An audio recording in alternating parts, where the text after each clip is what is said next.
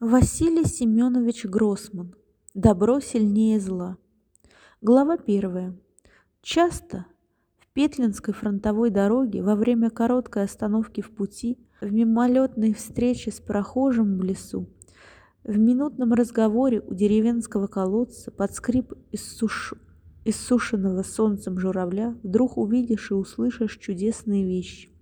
Мелькнет перед тобой драгоценное чудо человеческой души – Иногда услышишь милое мудрое слово солдата или деревенского сердитого старика, либо лукавой и одновременно простосердечной старухи.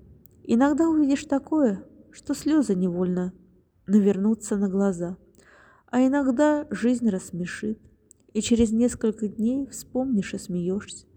Сколько поэзии, сколько красоты в этих мимолетных картинах увиденных на лесных полянах, высокой ржи, под медными стволами соси, на песчаном берегу реки в час ясной утренней зари, в пыли и дыму пышного огненного заката при свете месяца.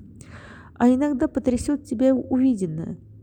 Кровь отольет от сердца, и знаешь, страшная картина, мелькнувшая перед глазами навечно, до самого смертного часа, будет преследовать тебя, давить на душу.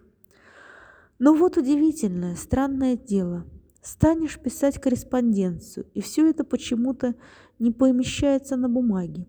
Пишешь о танковом корпусе, о тяжелой артиллерии, о прорыве обороны, а тут вдруг старуха с солдатом разговаривает, или же ребенок-сосунок, пошатываясь, стоит на пустынном поле возле тела убитой матки, либо в горящей деревне пчелы роются на ветке молодой яблони, и босой старик Белорус вылезает из окопчика, где хоронился от снарядов.